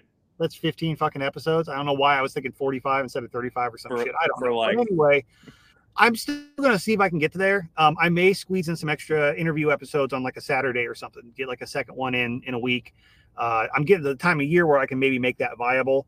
Uh, during Yeah. deer season, there's just no fucking way. So, but I do have some other people too. I'm sorry, Kyle, other than just you that want to be on the show occasionally. So I will Hey, you know what, probably have you here regularly enough. But I'm gonna try to see if I can get a lot of other people who are, do want to get on the show. A weekend works out better for them. Oh, so absolutely. uh, I've had a few people that have been on the show in the past that I may get some Saturday episodes in, and I'll let you guys know when that's coming up. If you know anybody who has something to share, whether it's even poultry processing or stuff like that that I don't typically deal with, I love having Oh, that yeah. kind of stuff on the show. I want to try to get uh, that Rebel Poultry guy back on again. He was back on on like episode ten. Um, he's got a bunch of new shit. He's getting into pigs and stuff now too. But he was raising like sustainable Cornish cross, like crossbreeding them with other stuff, and, and actually getting meat birds at home. And it's, That's it's cool shit that he's doing. So I want to get more folks like that on because not everybody is processing the large shit. So No, that if I'd you know of somebody 90% of is knowledgeable in that and wants to get on the show, let, send them a message. Let me know. I'm gonna be reaching out to some people and trying to get some stuff going there.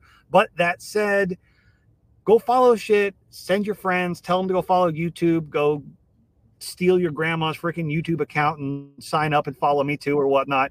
Get it up. If we get it up to a thousand followers by the time I reach episode 50, I'm gonna give away one year of the seasoning of the month, which is $150 value to somebody.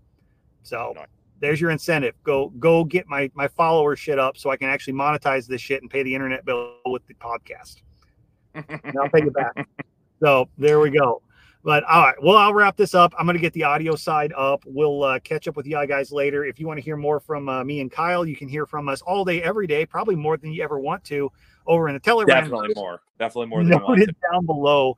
Uh, but if you're if you're looking to learn more and you you just kind of want some uh, resources and the advice of people who do this shit for a living, that's the best place you probably can go. It's the best place I know of to find this kind of shit on the internet and be able to communicate directly with people who do it. So, Or if you really like gifts. or if you really like gifts and talking shit, there's a lot Yeah, of that exactly. too. Uh, you'll you'll find out uh, what it's like to kind of hang out in the back room of a butcher shop when you're hanging out. It's pretty out. close. It's, It's pretty damn close. But I'll tell you what, we haven't had a lot of people that just peace out. I can't handle it.